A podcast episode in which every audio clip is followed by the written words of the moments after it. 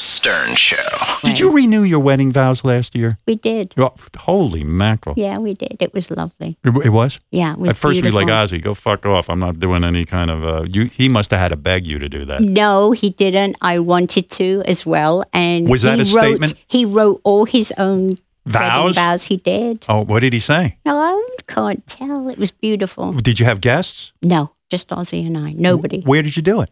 We did it in Vegas. Oh, you went to Vegas with Ozzy, and Mm-hmm. did you go to a, a One of those chapel? chap- No, Chapels? Like an no, Elvis we chapel? no, we did it at the um. Who's the guy that just got me too'd? What is it? The Wynn Hotel.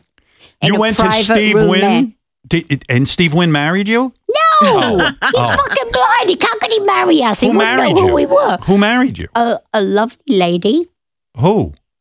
What do you mean who? Mm-hmm. Is she a celebrity? no, Just a woman? You- she wasn't you a got- woman from the street. She's a fucking Did you? preacher. Were the kids there? Nobody. We didn't want anybody. We didn't want it to be like a was big this deal. Ozzy's apology for any grief he might have Sure. caused? It was. Yeah, and it was lovely. Are you doing this so Ozzy remembers he has vows?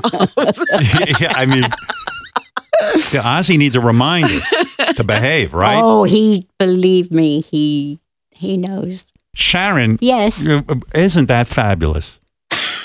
I tell you, I think you're the greatest. well, I'm I wondering think. Go on. if Sharon had any vows, or did you just say I forgive no! you? Oh no! yeah, yeah, you- you- you sh- he should be happy she showed up for the fucking second wedding.